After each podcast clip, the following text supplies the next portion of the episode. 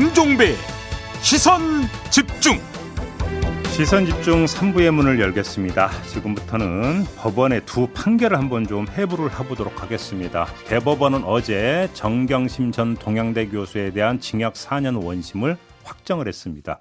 그리고 서울고등법원은 그저께 윤석열 후보 장모 최모 씨에 대한 어, 요양급여 불법 수급 혐의에 대해서 무죄 판결을 내렸습니다. 논란이 되고 있는데요. 이 두 판결 어떻게 어, 해석을 해야 되는지 두 분 변호사 모시고 좀 어, 분석을 해보도록 하겠습니다. 유튜브 연장 방송에서 사법 논담을 꾸며주시는 두 분인데요. 박지훈 변호사 모셨고요. 네, 안녕하세요. 박지훈입니다. 천하람 변호사 모셨습니다. 예, 전남 순천의 천하람입니다. 네.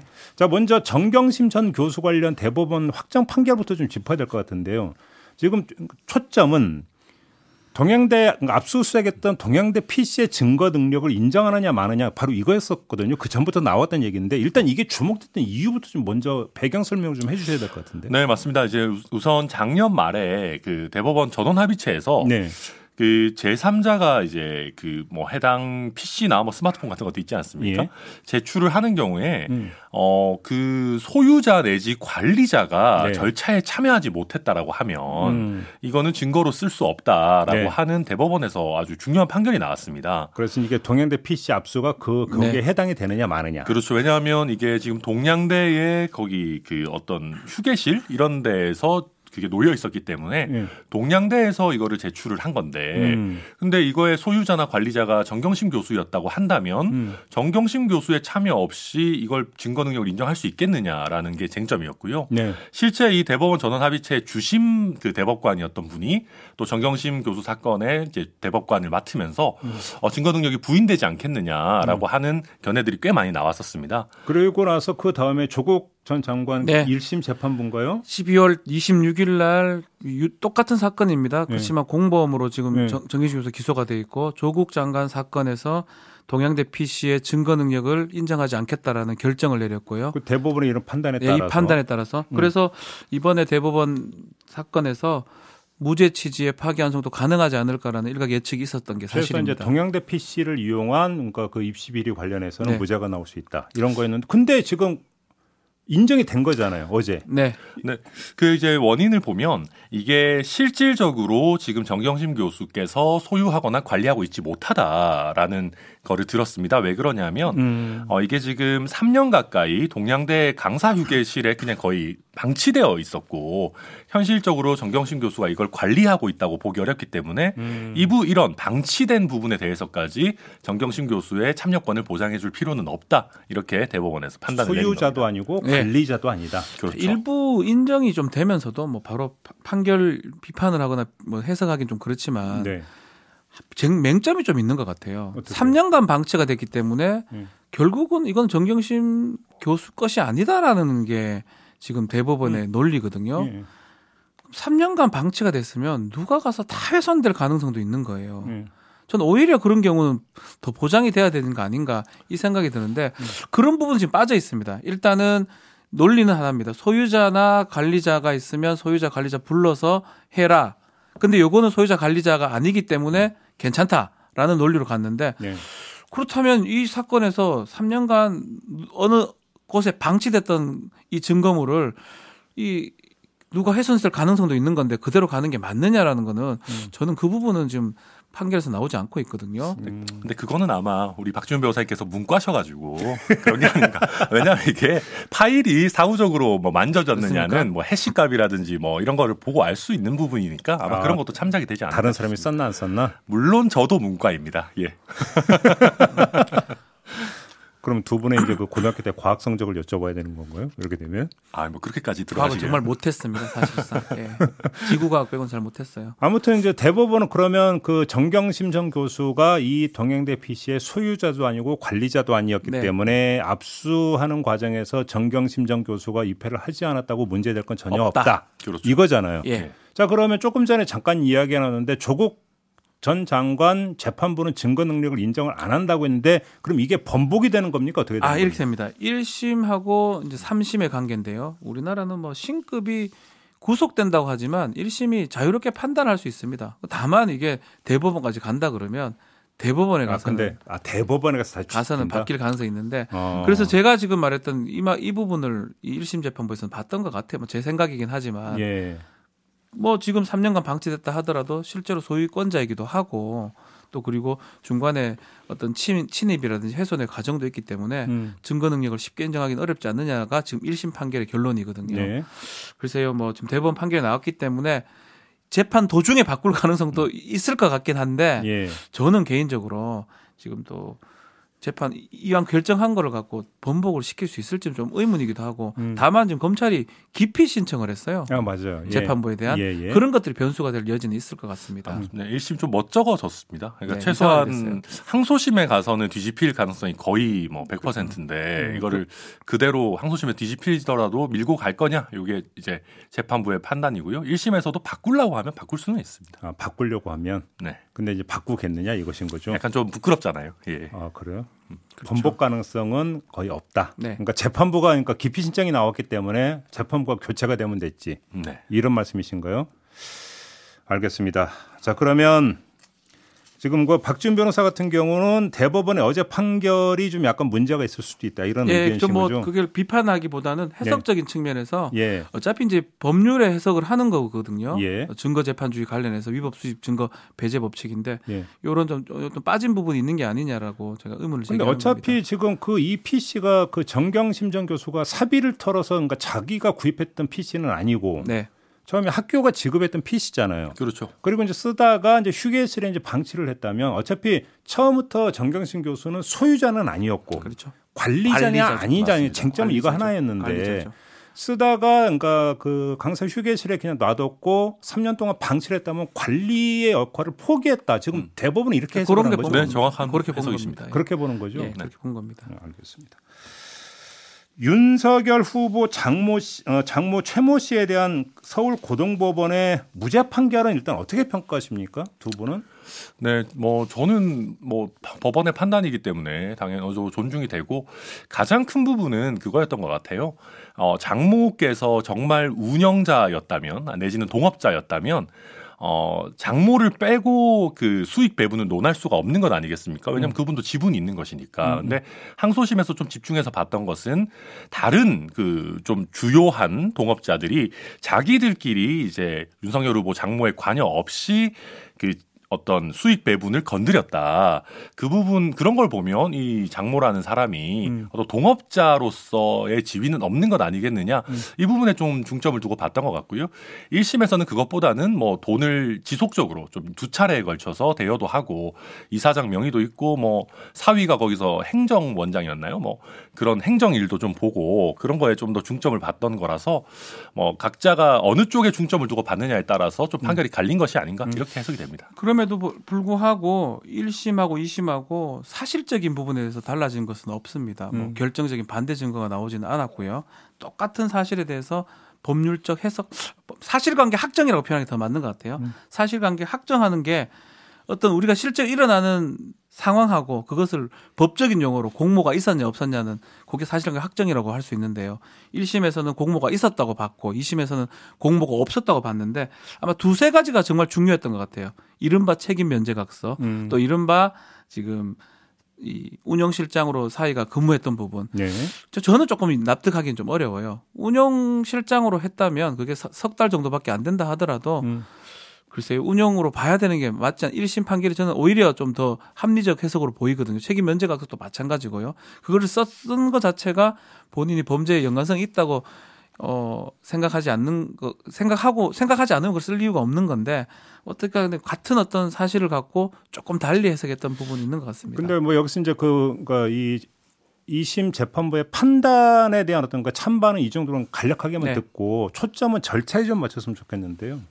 좀 제기된 문제가 있어요. 어제 한겨레가 이제 제기했던 문제가 이제 서울 고등법원의 예규나 이런 걸 보면 아, 재판장과 변호사가 연고 관계에 있을 때는 기피를 하든지 회피를 하든지 해야 되는데 네.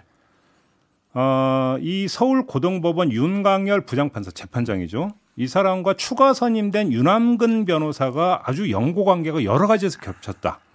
대학교 법대 동기, 사법연수원 동기, 거기다 수원 지방법원과 서울 중앙지방법원 근무 기간이 또 겹친다. 5년간 세 가지나 겹치기 때문에 연고 관계로 규정했던 그 예규에 규정했던 항목에 세 가지나 걸치는데 왜 그냥 재판이 진행이 되느냐 이 문제를 제기를 했는데 네. 이건 어떻게 봐야 되는 겁니까? 일단은 공보실에서는 이렇게 얘기합니다. 재판이 진행되기 전에는 배당을 하면서 그것을 변경시킬 수가 있지만 재판이 진행이 되면 변경할 수가 없다. 아니 그 저도 그거 봤는데 무슨 말이에요 그 말이? 예, 뭐 제가 좀 설명드리면 네. 이게 어 예를 들면 재판을 기일을 했는데 분위기를 좀 보니까 아 이 재판부가 나한테 별로 유리할 것 같지가 않다라고 할때 그러면 일부러 연고가 있는 변호인을 선임을 해가지고 음. 재판부를 바뀌게 하는 그런 식의 꼼수를 뭐 실제 어느 정도 그런 일이 좀 있었고요. 아. 그러다 보니까 이 서울고등법원에서도 예규에 어, 어떤 그 어, 준비기일이나 아니면 공판기일을 진행하고 난 뒤에 음. 연고 변호인이 선임이 된 경우에는 재배당을 하지 않는다라는 내용을 넣어놨었습니다. 반대로 음. 이 이렇게 되면 이렇게 문제가 뭐가 되냐면요. 근데 이- 실적 갔다가 연고 변호사는 2회 기일에 나오면 돼요, 그냥. 맞아요. 그런 또 꼼수가 꼼수를 쓸 수가 있어요. 근데 예. 요번 건은 그래서 이제 그 재판부를 바꾸려고 연고 변호사를 선임한 게 아니라 예, 반대죠, 반대. 재판부가 연고가 있는 변호사를 그냥 쭉, 선임을 가, 해버린 거죠. 쭉 가게 하려고 1회 안 나오고 준비 기일에 안 나오고 다음 기일에 연고 변호사 나온 겁니다. 그렇게 해서 이제 예규상 안 바꿔도 되게끔 되게 결과론적으로. 한 거는 맞고요. 이제 그걸 예규를 뭐, 역이용한 거죠. 뭐 예규를 역이용까지 의도를 이용된 하고 거죠. 했는지는 뭐 그건 거죠. 잘 예. 모르겠습니다.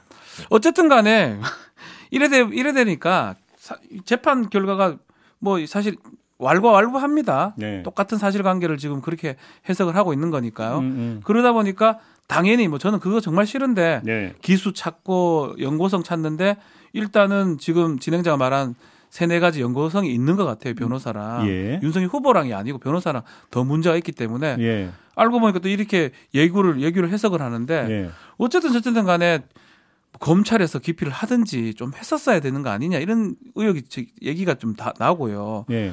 오히려 검사 검찰이 뭐 정경심 교수나 다른 재판에서는 기피를 엄청 했었습니다. 음. 이거를 알았다면 기피를 좀 해, 하는 게 맞지 않나 이런 생각이 좀 드네요. 그러니까 한겨레 보도를 기초를 하면 원래는 그 송경식 변호사 네. 이분이 1심부터 이제 계속 그 장모 최모 씨를 네. 변호를 해오고 네, 주로 뭐 많은 사건 하고 계시죠. 예, 2심에서도 뭐 1차 심리까지도 이분이 진행을 했는데 변호를 했는데 그러니까 1차 심리가 끝난 다음에 추가로 두 명의 변호사를 네. 선임을 했고 최 씨가 그 가운데 한 명이 바로 재판장과 연고 관계에 있는 네. 유남근 변호사였다. 맞아요.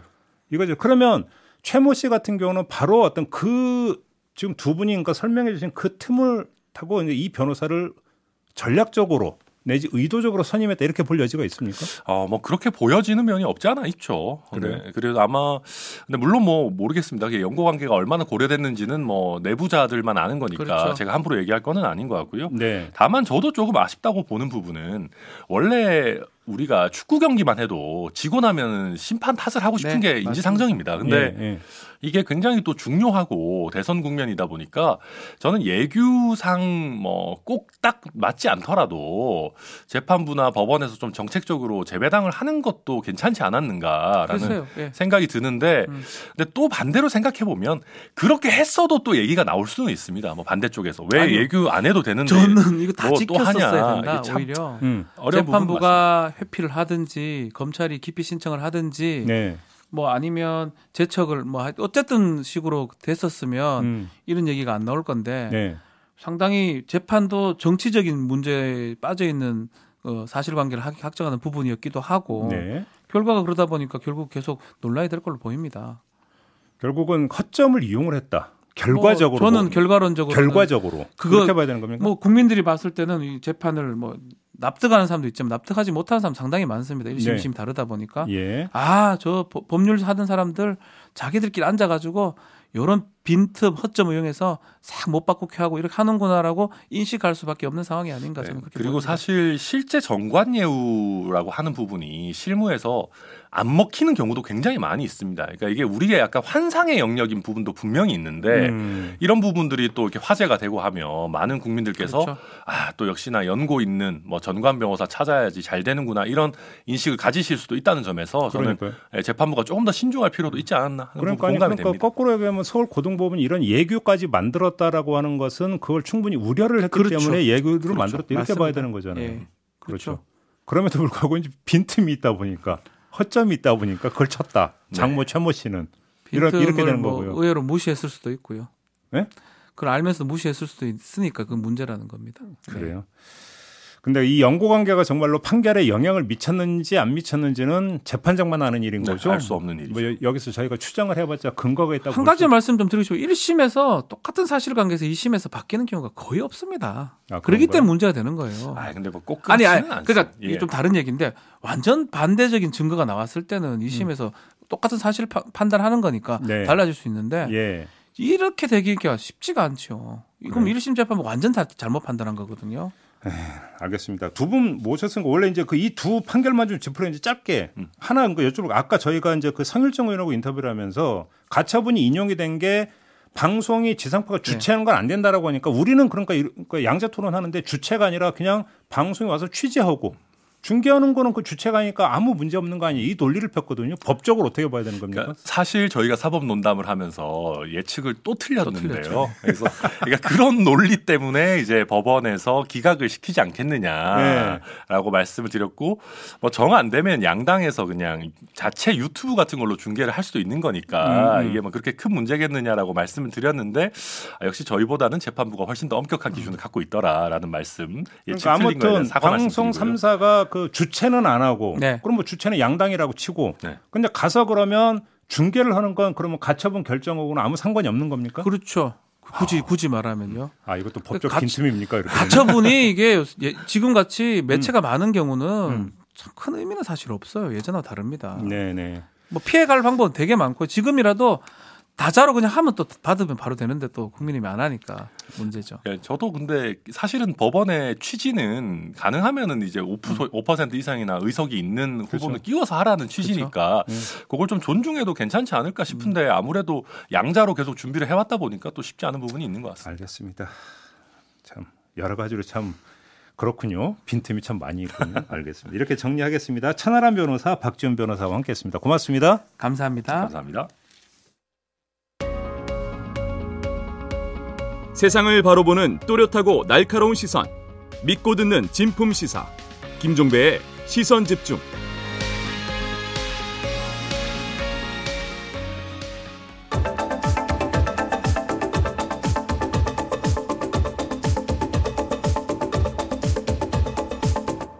네, 비컨 뉴스 진행하겠습니다. 헬마우스 임경빈 작가 모셨습니다. 어서 오세요. 안녕하세요. 오늘 어떤 이야기인가요? 베이징 겨울 올림픽이 이제 딱 일주일 앞으로 다가왔습니다. 그렇네요. 네. 그런데 벌써부터 이런저런 얘기거리들이 좀 나오고 있어가지고 몇 가지 준비해봤는데요. 네. 어, 저희가 이제 사실 지난해 도쿄 올림픽 때 피컨 뉴스 아이템을 많이 거기서 얻어가지고 감사한 마음이었는데 벌써 이제 기대가 좀 됩니다. 일단 이번 올림픽은 겨울 올림픽이긴 한데 눈이 없다. 이게 도대체 무슨 일인지 음. 먼저 오디오로 만나보시죠. 알파인 스키 경기장이 위치한 베이징 인근 옌칭구. 활강 코스를 제외하면 눈은 거의 찾아볼 수 없습니다. 대회장이 대부분 제설 작업을 통해 조성됐기 때문입니다.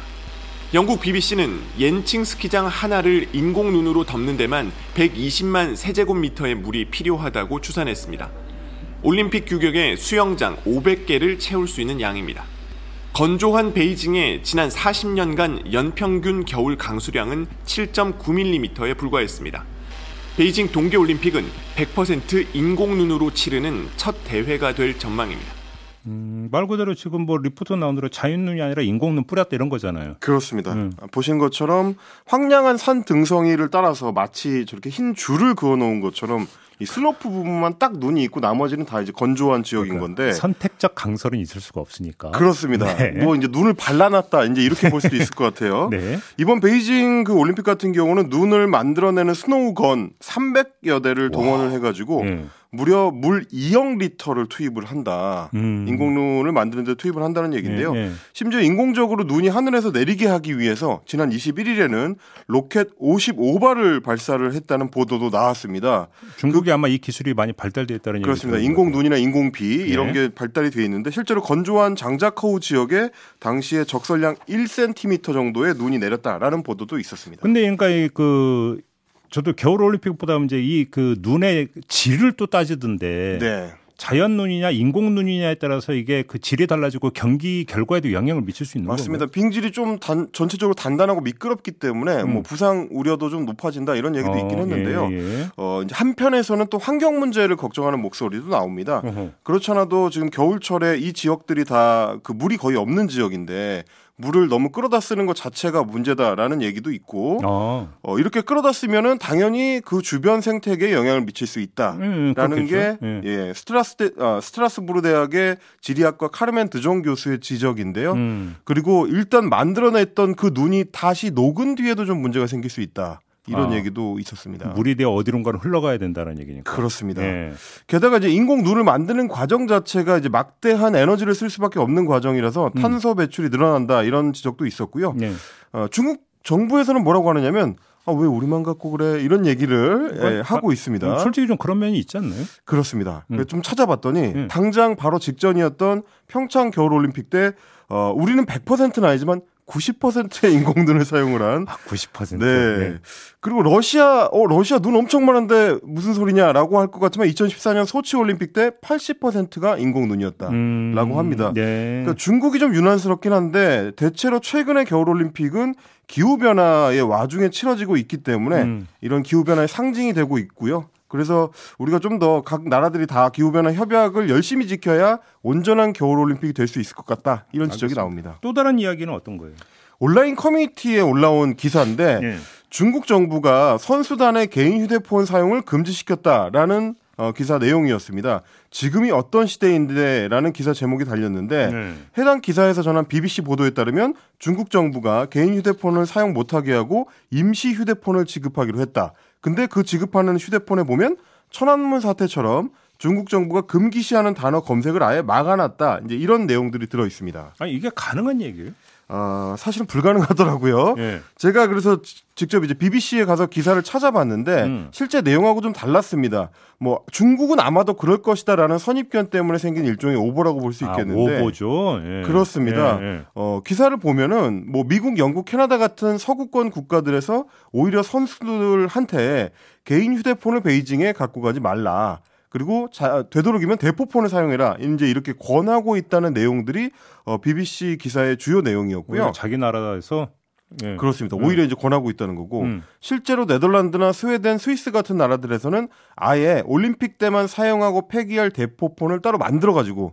선수들에게 제공하기로 했다. 이런 소식도 있었습니다. 예. 근데 왜 그런지를 보니까 음. 각국 정부의 우려는 중국 올림픽 위원회가 올림픽 개막 2주 전부터 의무적으로 설치를 요구하고 있는 이제 마이 2022라는 모바일 앱 때문입니다. 무슨 앱인데요? 어, 누구나 지금 애플 앱스토어나 이 구글 스토어에 들어가면은 다운로드 받을 수가 있는 건데 원래 만들어졌을 때는 뭐 올림픽 소식을 전하기도 하고 어, 본 목적은 선수들의 건강 상태를 기록해서 이 방역에 도움을 주겠다라는 내용입니다. 음, 음. 그런데 어, 캐나다 토론토 대학의 사이버 보안 연구소에서 검증을 해보니까 보안이 매우 취약했다.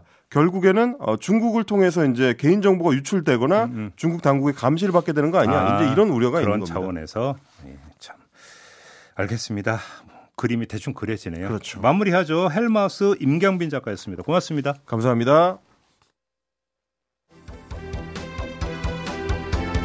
네, 코로나 백신 3차 접종이 진행이 되고 있죠. 사전 예약 홈페이지 꼭 참고해 주시기 바라고요. 자, 저는 시선 집중 본방 마무리하고 유튜브에서 언중 요걸로 이어가겠습니다. 고맙습니다.